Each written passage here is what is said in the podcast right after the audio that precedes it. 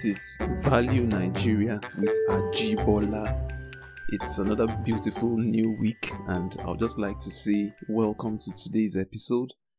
Before today, we've discussed various foundational topics, things that I feel would have been beneficial to us even as we strike out into learning what value investing is. It's been really humbling listening to all the feedback that we've gotten I started this podcast out of just a, a bid to share some knowledge, and I never knew it would have this much impact on the listeners. Thank you very much for listening. Your feedback has been really humbling and really encouraging.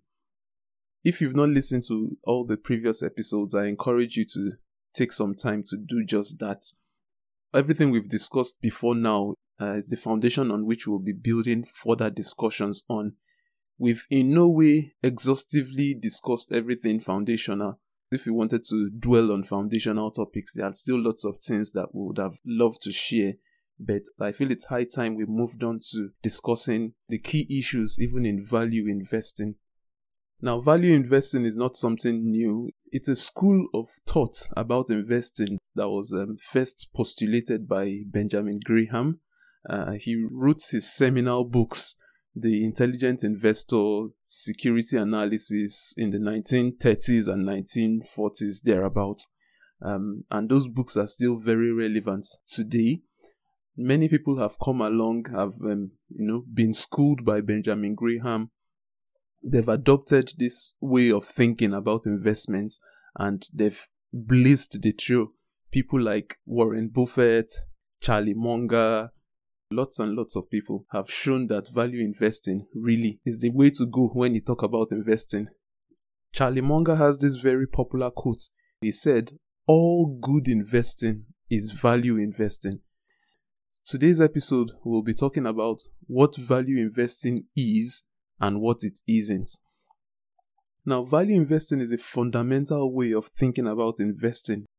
It's a school of thought about investing and it simply means that you understand an asset enough to be able to determine its value. And once you determine its value, you buy that asset at a price that is well below that value. That is all value investing is. There are a few components of that definition that I've just shared. The first thing is that you understand the asset well enough without understanding that asset, it's difficult to practice any form of value investing in that asset. With building your knowledge about the asset, you can then have enough confidence in your valuations.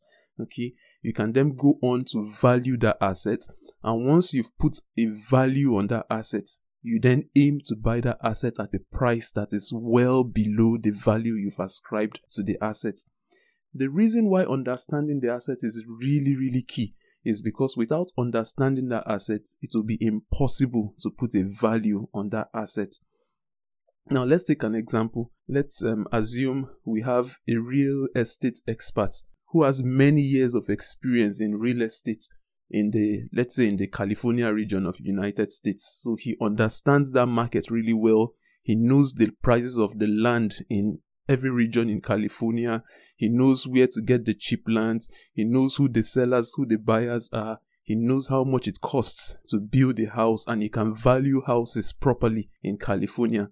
Let's assume we bring that same expert to Lagos, Nigeria, and you tell him, okay, I want to build, I want to buy a house. How much should I buy this house?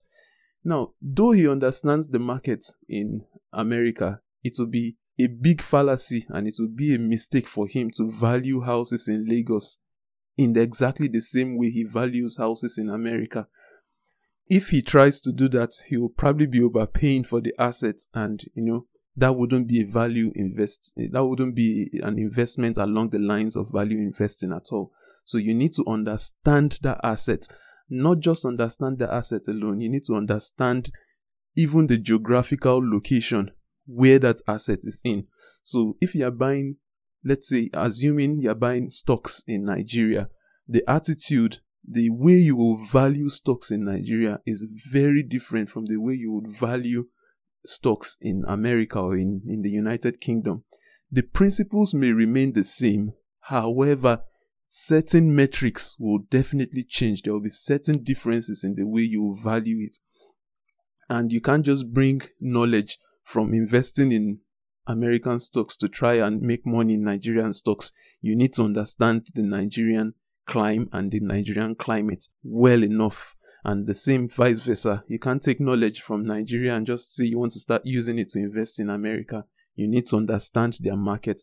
The understanding part of value investing is very, very key because without it, valuation is skewed. And without valuation, value investing is impossible. Value investing, as I said, it's a fundamental way of thinking about investments. Okay.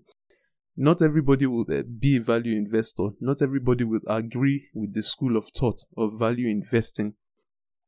Now, the principles of value investing applies not just to equities, not just to stocks. It can apply to any form of investing you can think of. Is it bond investing? Is it real estate investing? Is it investing in artworks or, you know, is it investing in music? Whatever it is, as long as you understand it well enough to be able to value it, you can practice value investing in that field.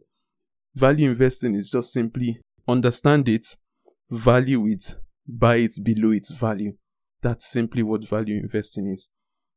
Value investing as a strategy seeks to make the most of market inefficiencies by buying undervalued companies and um, not necessarily cheap companies.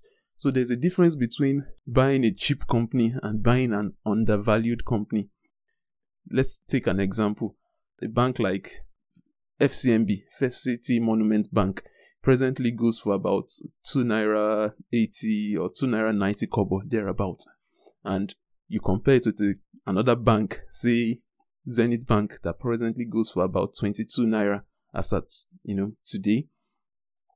The fact that FCMB is cheaper than Zenith Bank on a per share basis does not mean that FCMB is an undervalued stock as compared to Zenith Bank. There's a big difference between an asset being cheap and that asset being undervalued. The value is not a function of the price of the stock on the stock exchange, okay? A stock price may be low while the valuation may be high, while a stock price may be high while its intrinsic value may be very low as compared to that price. So there's a difference between buying a cheap stock and buying an undervalued stock. As value investors, we don't buy cheap stocks, we buy undervalued stocks. I said earlier that value investing tends to take advantage of market inefficiencies. There is a school of thought uh, that um, called the efficient market hypothesis. What that school of thought simply states is that the market is efficient at all times. It is impossible for the value of stocks to differ from the prices of the stocks that we see on the stock exchange. Now, let me explain a little further about what that school of thought actually means. The school of thought um, believes that all information that is needed to value a stock or an asset appropriately is present in the public space. Okay, so it's accessible to everyone so everybody that is a participant in the market has access to all the information that is necessary to put a proper value on an asset. So there's the internet, we have access to the company results, we have access to news and happenings about the economy. And with all that, the efficient market hypothesis states that people would put all that information together and then appropriately price the asset now, the efficient market hypothesis also assumes that people are rational in their thinking. So people have all that information, they think about it rationally, and using their rational and conscious mind, they can put an appropriate price on the assets. That way, it is impossible for the price of the assets on the stock exchange or on, on the market to be different from the underlying value of that asset there's a huge assumption in this efficient market hypothesis, and that assumption is that people act rationally. Unfortunately, when it comes to money, when it comes to investing, when it comes to anything that has to do with money, people act very differently from being rational. people bring in emotions into things. The emotions of fear and the emotions of greed creep in, and that clouds their judgment. And unfortunately, or fortunately for us as value investors, they tend to act irrationally. And it is that irrationality that leads to market inefficiencies that the value investors seek to exploit. Now, let me just give a few examples of these emotions of greed and fear bringing irrationality into the market and leading the market to become inefficient. The first example I'll quote is um, fear. Let's look back to March of 2020. That was when the COVID pandemic hit the rest of the world gradually after moving on from China, where it started. When it hit Nigeria, there was a lot of uncertainty, there was a lot of fear. People didn't understand what the virus was. Businesses were shut down, lockdowns were, you know, called, and there was a lot of fear in the system. And because of this fear, people acted irrationally. They were worried, okay, how will this coronavirus affect companies? How would it affect the businesses that I own? Maybe these businesses would not be able to generate a profit at the end of the year. Okay if they are not generating a profit it's better i sell my investment. And we saw a lot of sell pressure on the floor of the nigerian stock exchange. Most people were selling their shares. And because of this huge sell pressure we saw a crash in the prices of equities. Off the top of my head we had equities like um, guaranty trust bank it dropped from a price of about 30 naira, dropped to 16 naira, a low of 16 naira. We saw Zenith Bank dropping from a price of about 22 naira, dropped down to about 10 naira 70 kobo. About due to the fear that was in the market, it led to the markets acting irrationally. And as the market acted irrationally, there was some inefficient market, meaning that the prices of equities dropped well below the intrinsic value of these companies. That was a good buying opportunity for value investors as prices dropped below value. Value investors were able to buy a lot of undervalued equities at that point. The next example I'm going to give is an example about greed. Back in 2008, there was a bull market. A bull market just means that prices were going up. There were lots of, you know, people making a lot of money in the stock exchange. And there was a lot of greed in the system. Any stock you bought, you know, appreciated in price and people were really eager to buy things. And we saw a lot of companies, companies that were defunct, companies that were out of production, companies that had been closed down, whose stocks were still listed on the stock exchange we saw companies like that appreciating in price 100%, 200%. People were making lots of money, and this was driven by greed.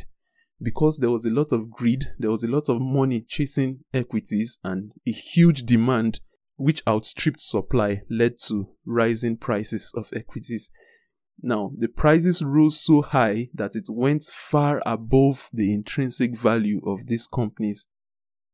So those are just two instances that I've given. There are lots more, loads of examples I could give where the emotions of fear and greed can influence the market and make the market inefficient. As a value investor, we want to be buying when there's a lot of fear, when people are selling equities at giveaway prices. That's when we want to buy.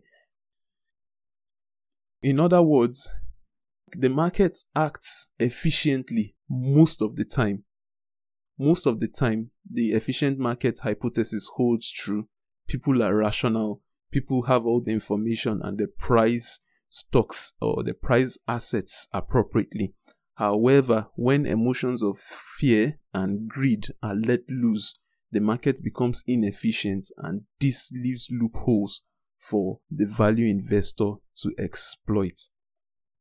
The last point I'm just going to make as we gradually bring this episode even to a, to a close is that value investing is both an art and a science.